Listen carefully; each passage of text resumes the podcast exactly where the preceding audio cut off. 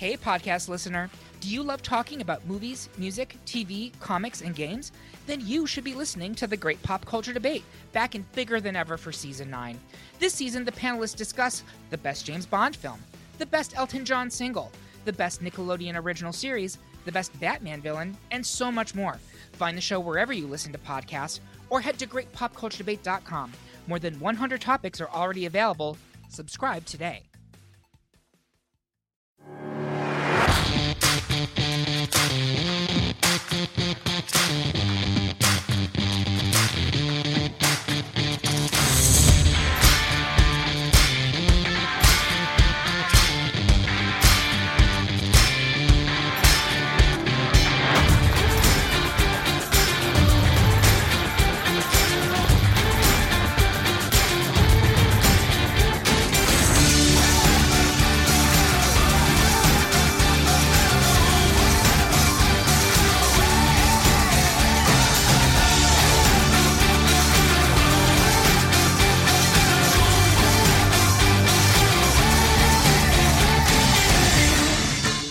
Evening. This is To Be Discussed with Gur, a show that proves that different political opinions do not have to end in feuds and the breakdown of friendships.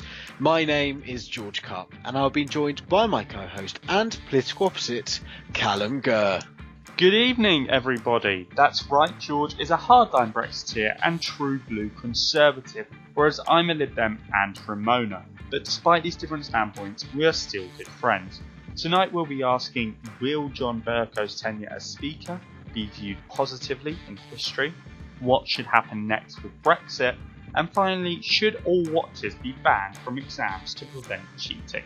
With each of these discussions being accompanied by polls, which you have the chance to vote on at wizardradio.co.uk forward slash listen, and these discussions will be open until the end of the song break between each topic.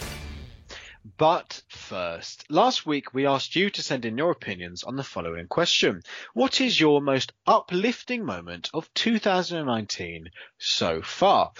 And as always, we had loads of messages in, um, uh, but we have picked a few out. And our first one comes in from Jamie. And they say, it's been a pretty depressing year so far. So this has been really difficult. I mean, with Boris Johnson and Trump and Brexit and Brazil and mass shootings taking over the headlines, it's not been the most uplifting year. But I was obsessed with Love Island over the summer, and there was a moment when Amy had a go at Curtis for essentially cheating on her, and it felt like everybody who was watching the show at that moment, which were millions of people, came together on social media and supported her. It was a rare moment where reality TV was being used to have a really positive conversation and a real coming together moment. But, you know, when Love Island is one of the most uplifting moments of the year, that kind of says it all. Callum, what are your thoughts? Yeah, no, I mean, it is a, a bit, it has been a bit of a depressing year, to be, to be fair to Jamie. And I think that was one of the things we considered, uh, in, in picking this topic, just to say that yes, there is a load of things that are bad that happens, but there is also good things. Like as Jamie says, I mean, I don't watch Love Island, but I can understand the sentiment of, you know, obviously cheating when it's in a relationship where you've committed to just be with that other person is wrong. Um, and evidently it's good to see people coming together. Um, and another thing I would say as well is that you don't really expect social media so much to be a, a force for good in many ways because it's often portrayed very negatively. So as well as it portraying reality TV in a positive light, maybe that does also portray social media in a positive light as well. So that's that's a nice change of pace. What do you think, George? Um, yeah, I think essentially it is uh, quite worrying when we have a positive, an uplifting moment is a, a, TV show, but I think at the same time, um, why why can it not be? Um, as as you quite rightly yeah. say, Ken, social media is so often used as quite a belittling way to have a go at someone, and it, it's it's a awful, it can be quite awful, and it's very rare that we actually see something positive come from the use of social media. And it's absolutely right that we are calling out cheaters, and we're making sure that people are aware that cheating is wrong when you're in a relationship. Um, and why why not when you have something that is a a platform that is so big? It is essential that we use platforms like that to ensure that people are aware of certain situations. I mean, I did personally watch Love Island this um this year because because uh, of my friends and they they made me watch it, so I did watch it. Um, and it was actually it was actually quite good, and I and I think the whole concept of it um, during the summer it did make me feel happier when I was watching it, um, and because it it made me realise that my love life maybe wasn't actually that bad. Fair enough. Uh, moving on to our next opinion, it's from Rico, and I hope I'm pronouncing that correctly. Uh, when Stormzy headlined Glastonbury, I think it was the first time a black solo artist has headlined the festival. It felt like we have made so much progress when it comes to race in this country. It was he was also such an amazing headliner. It was a moment I'll never forget watching on YouTube. Also, staying with music, Lil Nas X and Lizzo have both exploded out of nowhere this year, and they are both so positive and uplifting. Lizzo is so body positive, and Lil Nas X has fought racism with his music too. I love them both. George, what do you think of that? Do you uh, listen to many of those artists? Um, I've, I've got to put my hands up here um, and say that I don't listen to many of those artists. I mean, I, I have listened to Stormzy, but um, just not on purpose. Uh, so it, it yeah, I, I, think what essentially Ricole's saying here is is a really positive message, and absolutely, I think it rightly so. It should be an uplifting moment um, of their year because uh, Stormzy absolutely um, the first time a black, a black solo artist has, has headlined at the festival. What a massive step that is for um, the black community, and I think we absolutely should be triumphing and championing the fact that we are um, as a country we're doing that because I do believe as a country we are um, accepting to equality and everything like that, and we should be um, championing in it. Um, and also, I think it's so right that we see artists um, speaking out against um, negative uh, thoughts about bodies and also racism as well. And the fact that they're actually getting involved and make, trying to make a, a, difference as well is so, so uplifting. And it is essential that, that people do that. And I think what a fantastic uplifting moment um, for Ricole. Yeah, yeah, and I think also um, having artists that not only um, speak out about racism, but have actually maybe experienced it themselves is really, really helpful, and it, it is uplifting in a sense. Um, George, just before we go on to the final opinion we've received, what's your most uplifting moment of 2019? Well, uh, for me, it's got to be when I got elected um, as a councillor for my local uh, district. It was a incredible moment. I, it's a moment that I worked my backside off for, um, and it's a moment that I never thought I would achieve at my age. And it's something that I will never take for granted. Um, and it's an incredibly special moment. I, I was very emotional on the day. It's something that um, was incredibly uplifting, and I'm incredibly proud of myself for. Um, and it's one of those achievements that I think I'll never forget. Um, but what what what about you, Callum? Well, mine was when I didn't get elected. That it really lifted my spirits. That when you came last place.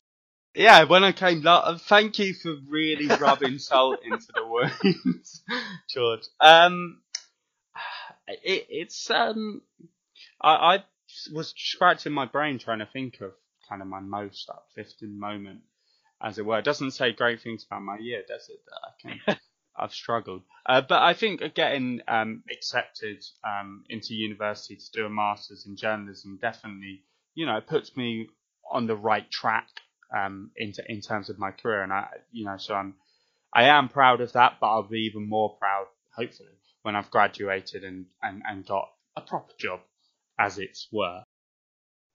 Well, I uh, wish you the best of luck, Callum, and of course you will be you will be the uh, Laura Kuenssberg of your generation. I of believe Wizard Radio. Of Wizard Radio. I don't think James want, needs a political editor, but we'll see. We'll see. Um, yeah. Expansion time. So our final opinion comes in from Sammy, and they say this might be a strange one, but my most uplifting moment of 2019 is Avengers Endgame because in a world that is usually so divided, it feels like pretty much everyone on the planet went to the cinema and saw this movie and spoke about it. I just love those moments where it feels like everyone is coming together, and no matter what your thoughts are on everything else happening in the world, people watch Avengers. For that reason, it was the most uplifting moment of the year far for me. Well, Callum, what are your thoughts on that? Hallelujah! Something I've seen and I can understand a little bit. Yeah. Um, no, I, I, um, I do agree with Sammy. I, I, as George, you said earlier, in TV or films, I think they are absolutely perfectly fine to say as as the most uplifting moment of 2019, and and I think that Avengers Endgame um, obviously, it's the culmination of a, a massive multi-movie story as such, um, and also, I I think Avengers Endgame was a really watershed moment in terms of um, for the representation and the portrayal of female superheroes on screen because I think um, when you watch Avengers Endgame, the fight scene where it's kind of just the the female superheroes, it's it really does show what a badass a, a, woman can be as such. And, and I know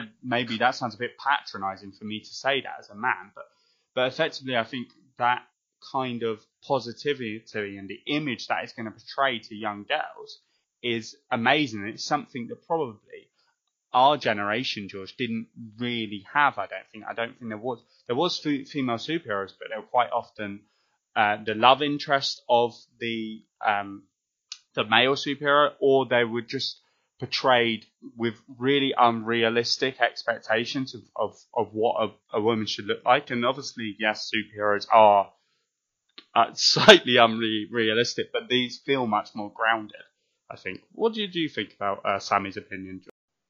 Yeah, I, I think um, Avengers Endgame was was a great film. I, I don't so much. Uh, I wouldn't say it was my favoritist film, but I, I do totally agree. When we have moments in our lives where there's a an event or something like something similar going on, where people can come together, leave their kind of worldly views at the door and come in and just enjoy together a film. I think it's so special. Um, and to see that happen, I think it, it is absolutely lovely. You know, you don't have to go in there and start debating Brexit or anything like that because you're there to watch the film. I mean, you might start debating about um, who died and who shouldn't have died or whatever. But I think that's just yeah. a little bit of um, trivial banter that goes on about the film. so so I think it's it, it's great and, and absolutely what a great uplifting moment. I mean, personally for me, which I am surprised about about um, the opinions we've had in, is that none of them essentially are uplifting moments of self achievement. And yeah. when we asked this question, I truly thought the the the biggest um, output we would have from people is self achievement, and, maybe that's because I'm self indulged. Um, but I I think it's so lovely to see that the people's uplifting moments of 2019 haven't been about themselves; it's been about the impact of other people. Yeah, yeah, no, I, I do agree with that, and I am slightly surprised we haven't had. Uh, well, obviously we did have a few messages of, of personal achievement, but obviously, um, I'm surprised that there wasn't anything more impactful. If that makes sense. Not to downplay anyone's opinion. I'm just going to shut up. That's it. We've just we've just lost all our listeners. Great. Yeah, yeah. Um, so if you are still listening, everyone, uh, remember we will be announcing what the question will be for you to send in your opinions on at the end of tonight's show. So make sure you're ready for that, for the chance to be featured in this segment of next week's show. But it is now time for Callum and I uh, to be going to our first song break. So we'll be back very soon.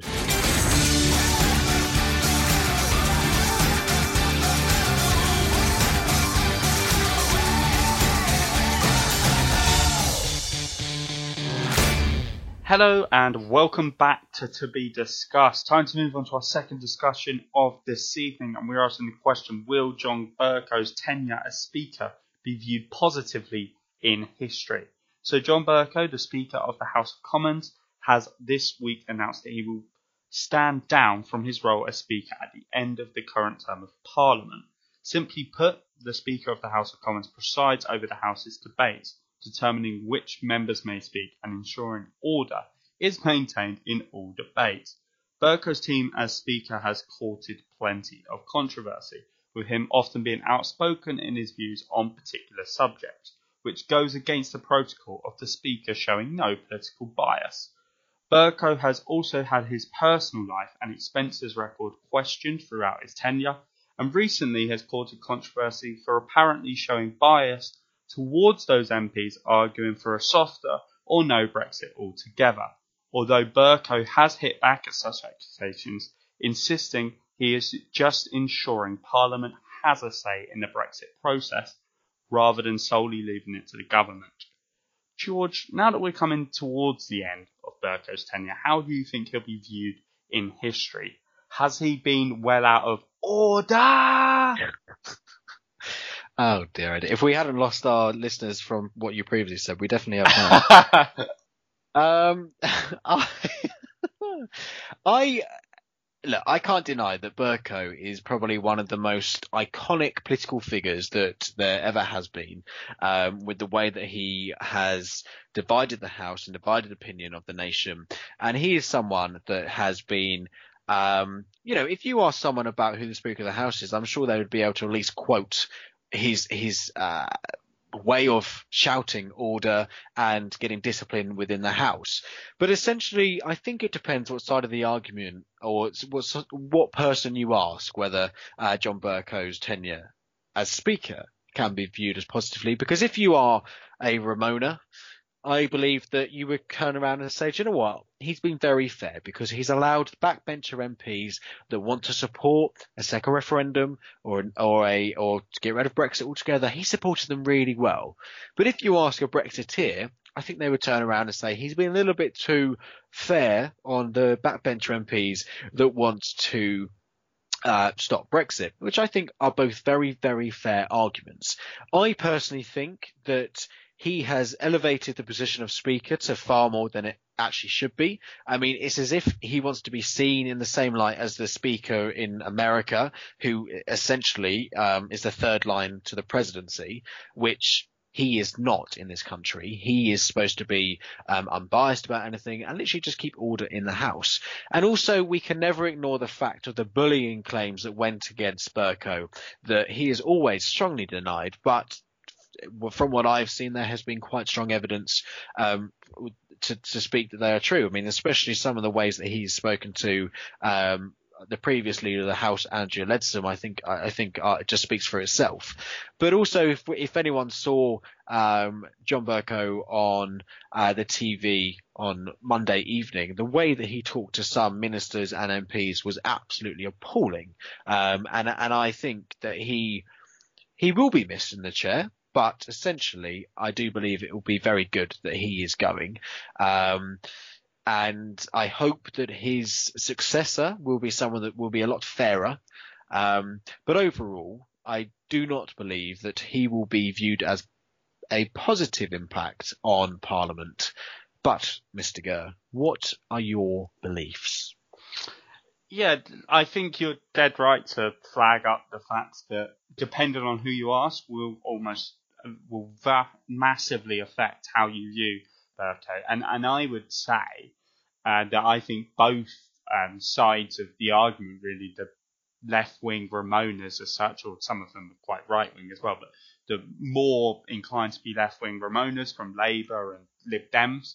Um, and obviously the Conservative rebels, but then also the, the government and the more Brexity side of things. I think both sides are wrong in many senses.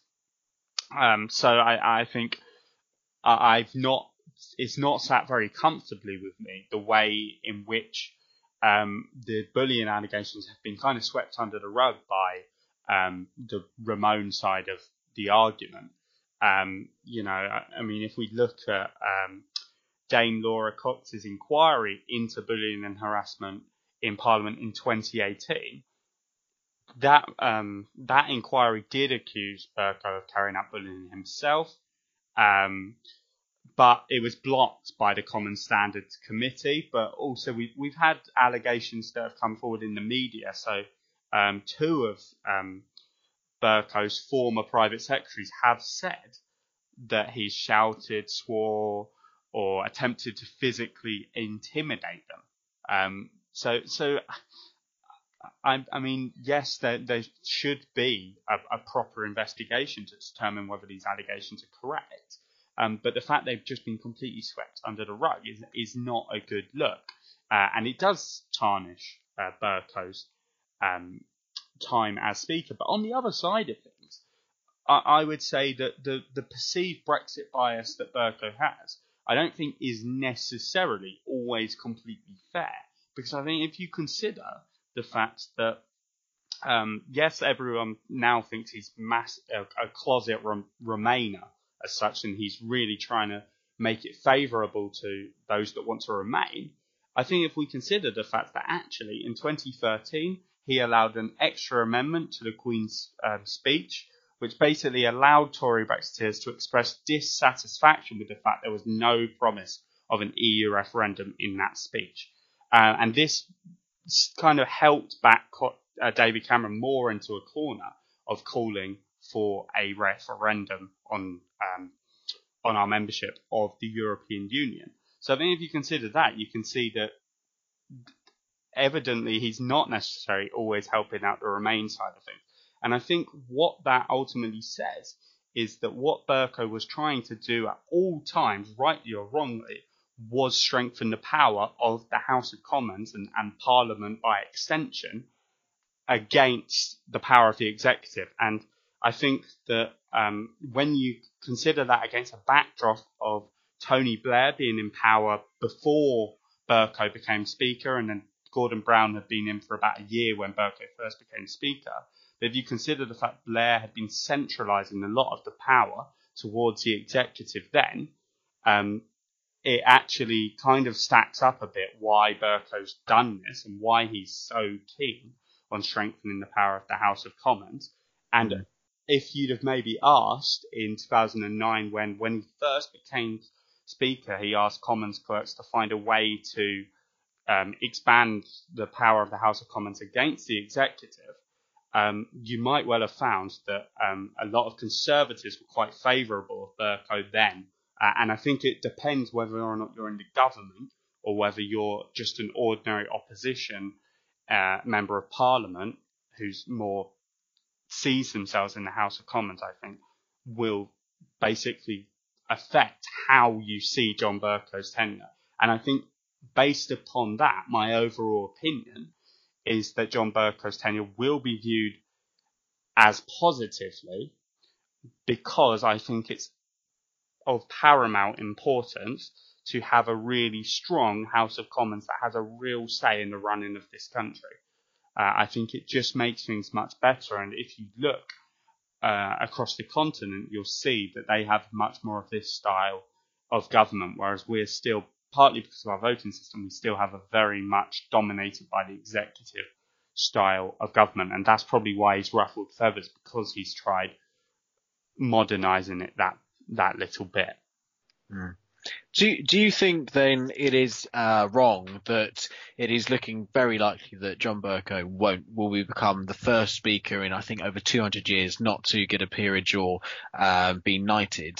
Um, do you do you think that's wrong or do you think that's right? Um, I I think you. I mean, I don't particularly believe in peerages and all all of these any yeah.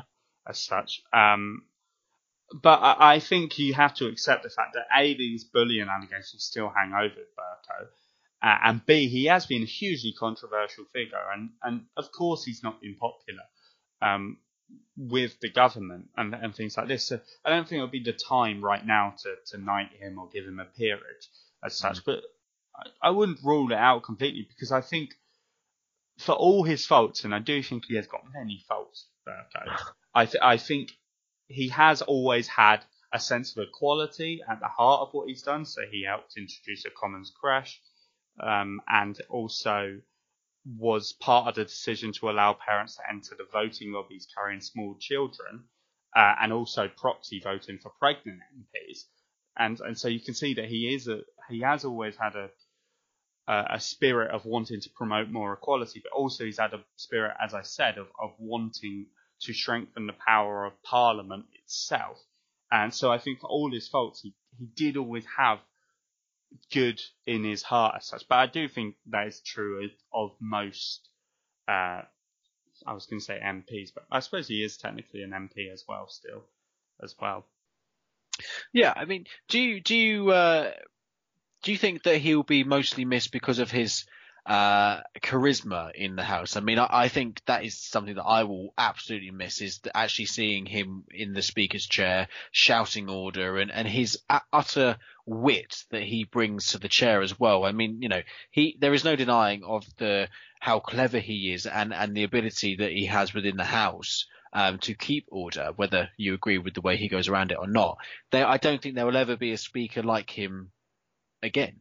Yeah, no, I I do agree with that. I think he will be missed for that because it's quite a dull job, really, being speaker. It's not exactly the most glamorous thing, but as you say, George, a lot of people know who John Bercow is because of the fact that he carries the role with a certain gravitas a lot of the mm. time, and and I mm. think um, it almost the way I compare John Bercow is of or him not being speaker, it's like having come dine with me without the the presenter of Come Dine with Me, who obviously he just adds another layer to it. It's not that, that interesting in the TV show as such, really, but the the commentary makes it much better, and I think Bercow makes Parliament more exciting as well. Right.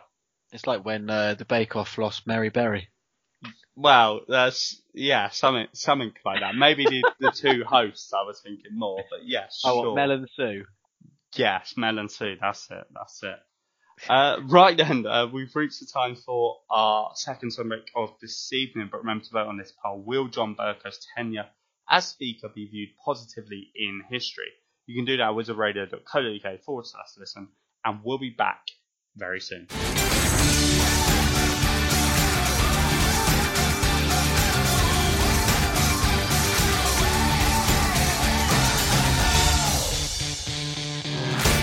Hello and welcome back to To Be Discussed. So before the break, we asked the question, will John Bercow's tenure as Speaker be viewed positively in history? And to find out the results to that poll, head over to our Twitter page, that's at Wiz Radio. Right, okay, so now we should move on to our third discussion of this evening. And, and if anyone knows Callum and myself, this is probably the one that you are most looking forward to. So we're asking the question, what should happen next with Brexit? Oh, that lovely word. Um, so once again, we seem to be in a mess. If sorting out Brexit was like driving a car, then we would be completely lost, not knowing which direction will lead us to the lovely town of Brexit. Parliament has now put itself into a position once again where the country doesn't know whether we are staying or going. You could argue that there are many different ways to solve the issue of Brexit, and we want to know how you would solve Brexit from the following options. Revoke Article 50, a referendum on the terms, adopt Theresa May's deal, adopt a, Nor- a Norway style deal, or a no deal Brexit. But of course, before we ask you lovely listeners, we have to ask my Brexit loving friend, Callum Gurr. So, Callum, out of those options, not that it's obvious at all, hmm. but out of those options, which one would you choose? Oh, it's so difficult for me to decide, George. uh, no, I, I, I do think, uh, genuinely, that that out of those options that we've laid there, there's only really two options that make any kind of sense that would, would actually have a chance of breaking this Brexit deadlock. And I, I think the first one is adopting May's deal. Um, you know, uh, it, it, had its faults for sure, and I'm sure I think that might be the argument you make for adopting May's deal, George. Um, so so I'll leave the kind of arguments about about that to later. But there is a, a case for the fact that if it was put forward and Boris Johnson got behind adopting May's deal, then that might well convince the uh, ERG Conservatives to to back it. Uh, probably a lot of the Rebel MPs would end up backing it, and it might just pass this time. To be fair, uh, I think there is a a, a, small chance it could pass this time with, with the backing of Boris Johnson. So, so I think that is certainly one way out. Um, I think the other way out might well end up with the same outcome, but would be a referendum on the terms. Just to kind of go, talk about the revoking Article 50 option, which the Liberal Democrats um, have just said, well, they're going to vote on it at conference, but that's going to kind of change to be their policy of if they win a general election, they will revoke Article 50 straight up if they get a majority in the House, which obviously, you know, pigs will fly sooner. Um, but if if it did happen, that would be their policy. I mean, evidently, I think if they if they were to to win a majority in the House, you could make a case they could revoke Article 50.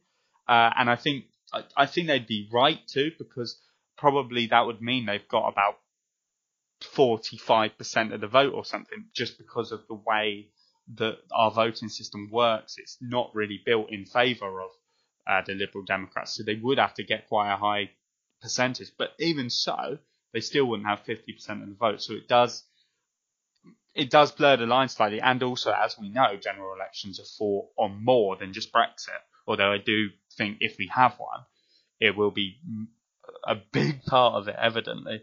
But I think referendum on the terms would be the best way out, and it's the one that I would like to see happen, and it's what I think should happen next because I think it would solve the deadlock.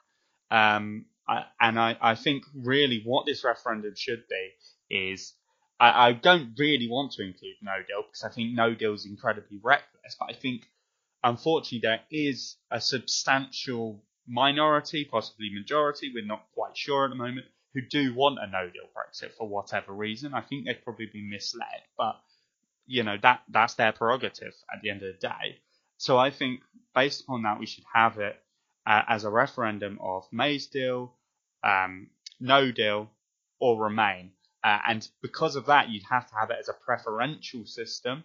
Um, so therefore, say if I was voting, I, I would vote, you know, number one, remain. That's my preference of what I'd want to happen. My second preference is May, May's deal, and my third would be no deal, I guess. Um, and what you do then is you count up those votes, and if the first round of, of first preferences as such, one of the outcomes got over 50% of the vote, that would be what you do. Um, but if not, you go to second preferences. And I think under those circumstances, going to second preferences, I would think that May's deal would end up winning then because, you know, I'm never going to put no deal over May's deal. And I don't ever think that a Brexiteer is going to put Remain over, um, over, uh, yeah, over May's deal, if that makes sense. So, so I think maybe we are destined for May's deal, but I think on a referendum on the terms, there is still that chance to end up remaining then, uh, and give people that democratic right to to make that decision if that's what they want. But I think you can't do it without democracy as such. But George, what do you think should happen next with Brexit? I, I didn't think I was going to talk. Sorry. I I think there's no kind of uh, person that won't be expecting me to argue for a deal. Um, I believe it's the best approach we should have, and and I um, backed May's deal, and and I still do back May's deal. And as Callum has rightly said, there are problems around um, May's deal. Quite frankly, the most obvious one is the backstop. Um, I, I, feel that there is a lot of areas around the backstop that is essentially so complicated that it's very hard to get rid of it. Um, I do believe there are maybe certain ways around it, but essentially it will still be a backstop just in different terms.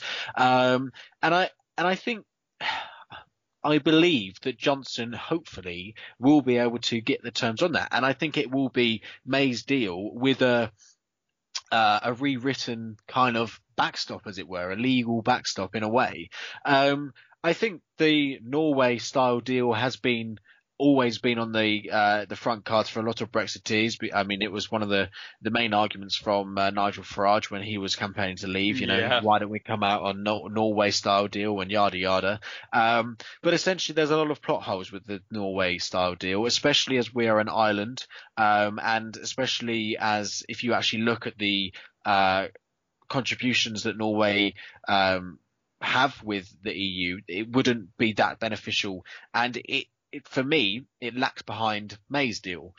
I made last week a quite a clear statement about no deal and how I feel about it. I don't believe we should be going for it. Um, however, I, as I said last week, if if it's clear that we have gone for a deal, the deal was voted down, and it's our last resort, then I will back it. But if it's the only option that the government is putting forward, then I won't back it. Um, but I, I think May's deal was the most likely thing to happen as well. And but at the same time, I feel no deal was also not just a threat to the EU, but a threat to fellow MPs to say, look, if you don't vote for this deal, then you are essentially creating no deal as well. So it was kind of putting them into a corner, which you know you can argue is right or wrong. Revoke Article 50. I would be incredibly furious if if uh, we chose that option. I think it's a disastrous option. We'll be going against democracy. We'll be going against so many people of this country, and it would be disastrous for Parliament. I mean, if people have lost respect for Parliament now, just imagine what would happen if we revoked Article 50. Um, the referendum on the terms, yeah, ab- absolutely. There is an argument for it. I can respect that argument. Doesn't mean that I have to agree with it though. Um, I will always stand on the position that we had a referendum. We should um, keep to that referendum and and oblige by it. But at the same time, I'm very open to hear from Callum that he does agree to have a May's deal and no deal on the paper along with Remain. And I think Callum's approach of the referendum is actually a very reasonable approach. And I hope that he will be encouraging his fellow Lib Dem members to um, approach that subject to put pressure on their MPs to for that referendum to happen. And if Labour could have that as well, then essentially, I think in a weird way, I would be comfortable with having a second referendum if we could guarantee the rules that, that Callum ha- has just said. Um, so what I'm kind of saying here is, Callum, I think you should not go to university, and I think you should become a political advisor for number ten. Number ten. Yeah. I thought you were going to say for Jo Swinson's. I was going to say, Jo, give me a call anytime. Oh, no. that sounded a bit weird, didn't it? uh, um, it just just to briefly talk about that, the referendum on terms outlined as as I said it. Under yeah. that system, under a preferential system, how do you think the country would vote? I th- I think you've you've outlined it um, very rightly. I don't believe there will be a majority for Remain, um, with the fact that um, deal and no deal will be on the table. I think what we would see is we would see Remain and May's deal go forward. I don't think no deal would be on the list because I don't think there's enough of the population that would vote for it. And then essentially, Do you not think? No, I, I genuinely don't. I think there is the there is enough people now that just want Brexit to happen, and I think people realise that it would be just be easier for us to negotiate a deal, and it would be better for us to negotiate a deal. Um, I, and I think that's why Remain and uh, no matter what. Into the second phase, I think Remain will be on the ballot paper. Whether it's no deal or a deal, um, I think Remain will be there because there is enough people um, that will boost the percentage of that up. Um, but essentially, I do believe that it will be a deal versus Remain. Um, and I'm sad to say, I think maybe potentially there's the no deal Brexiteers wouldn't want to vote for a deal. Um, and I think Remain would win. Okay. So what you think that on their ballot paper they'll just put no deal and then so so then obviously if it goes to second preferences they wouldn't have a chance as such. Yeah. Yeah. Okay. Yeah, I, I mean I could potentially see that, but I think we've seen hints from Boris Johnson and from maybe not as far as Rees-Mogg, but from from people like that that they are starting to accept the reality of that a a kind of Brexit is better than them not getting Brexit at all. Yeah, no, I, and I totally agree with that uh, that mindset. I really, really do. But everyone, let's put this question over to you. So remember to vote on the question: What should happen next with Brexit? And the options are: revoke Article 50, a referendum on the terms, adopt May's deal, adopt a Norway-style deal, or no deal at all. And you can do that um, on wizardradio.co.uk forward slash listen, and we'll be back before you know it.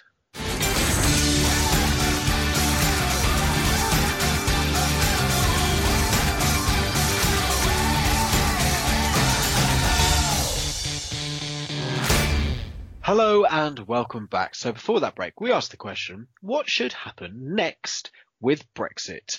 And to find out the results of that question, please go to our Twitter page. That's at Wiz Radio. Right then, time to move on to our fourth and final discussion of this evening. And we're asking the question, should all watches be banned from exams to prevent cheating? So all watches should be banned from exam halls to discourage cheating, says an inquiry into the extent of malpractice in exams taken by pupils across the UK. Smartwatches connected to the internet are already banned from use by students taking public exams. But the review, which was commissioned by the Independent Commission on Examination Malpractice, says it is becoming difficult to distinguish between high tech and traditional watches. The review's chairman, Sir John Dunford, Dunford sorry, has now called for a blanket ban on watches to reduce the risk of malpractice going undetected. George, do you agree with the review's calls for a ban on watches to prevent cheating? Um, well, I mean, I, I first had to say when you read out that quote, I thought that was just your argument. Then you were just going to stop altogether, um, saying that you agree it should be banned. Um, I don't, I don't think that we should ban watches because personally, for me, I, um, I used to take a watch into the exam hall, an analog watch. Um, I think that's right. Is that right? Or a clockwork watch, whatever they're called. Analog, Um, right? I think yeah. Yeah. Um, and it used to, I used to put it on my desk and it was easier for me to quickly glance across at that, then stare up at the ceiling, um, at, at the watch or the clock on the wall. And if I couldn't see it, then I had no idea how long I had left and it put me off and whatever. So I, I don't see the reasoning behind getting rid of watches. I think personally, yes, I know they're quite hard to, um, uh, tell the difference between smartwatches and, and ordinary watches. But at the same time, if you're going through a um, an example with in, invigilators, they will clearly be able to see whether it's got a digital face on it that has other systems on it, or just a a basic hands and a and a second hand that's going around a, a clock face. Um, I think, I mean, the watch I'm wearing literally right now, and I'm looking at it right now. There is no way you could be able to sit there and say that's a smartwatch because it's so obviously not. Um, so, and I, and I think things like that is absolutely fine. Um, and we, sh- I think we should be encouraging people to to take their watches in that are normal watches because we've got to have a level of trust with our students as well. We can't just be like, right, we're stripping you of everything because we don't trust that you're not going to cheat. Um, you know, these people are growing are growing up young adults and they need to learn the level of trust and everything. And also they need to learn the consequences that if they do take a smartwatch in, that they will fail that exam. So yes, I know it's getting harder to tell the difference, but at the same time, I think we should not ban all watches. What do you think, Callum? Well, I think it's interesting because um, the the commission themselves have said that the level of malpractice is is pretty low. Um, so it suggests, as as you say, George, that maybe there should be that element of trust there because you know the vast majority of, of students aren't trying to cheat uh, and things like that. Um, I'm edging more towards if they if this is what they say will stop cheating, then yes, that's fine to ban them from from exams. Um, but I do take the argument from you, George, that a watch is a useful thing to have in an exam, just because yeah, you can just look at the time. You don't have to look up um, at the big clock and, and things like that. Um, I, I guess maybe because I, mean I, I do take what you're saying, George, in, in that yes, um, you can really nowadays tell the difference between an analog watch and, a, and a, a, a digital one, which is a smartwatch, as as it were. Um, and I guess based upon that, I, I, suppose the way you could get around it maybe would be to say that you can only take analog watches in, which I know is effectively what they're saying at the moment. But obviously, you do have those digital ones where it, it's blurred because they're evidently not a smartwatch, but they're a digital face, and there's that element of doubt there. Um, mm. So I suppose just ones with a really traditional um, face to a clock maybe as a way around. But again, I can see in the future there being smartwatches created that uh, effectively replicate that and, and yeah. try and look like that. Um, so I, I don't know. I'm I'm always kind of more inclined to just go with what the the experts, as it were, are saying in this, and and you know this commission is saying that we need to right now ban all watches. I I don't think it's a, a massive infringement on a people's humans' rights or or anything like that. You know, um, and and if it ensures the um, sanctity of the exams, then I, I think we should just almost let that happen, as it were. Yeah. Right then, uh, we've reached time for our final summary of this evening, but don't forget to vote on this poll. Should all watches be banned from exams to prevent cheating? You can do that at wizardradio.co.uk forward slash listen, and we'll be back very soon.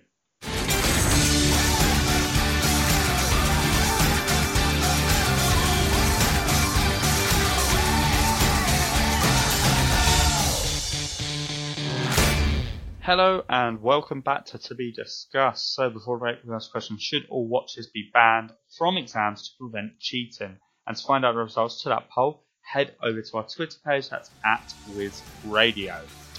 Right then, unfortunately, we've reached the time to end this evening's show, so thanks very much for listening to To Be Discussed with Cut and Gurr.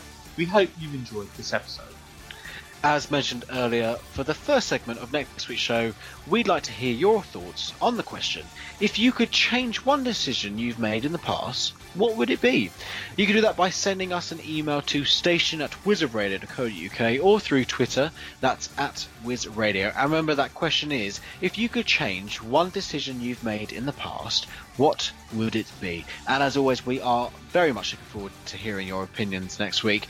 But it is now time for Callum and I to be leaving. So as always, I have been the watch-loving George Lawrence Cup and I've been the taking your watches calendar. Uh, thanks very much for listening, everyone. We'll be back next week for another episode of To Be Discussed. Goodbye, guys.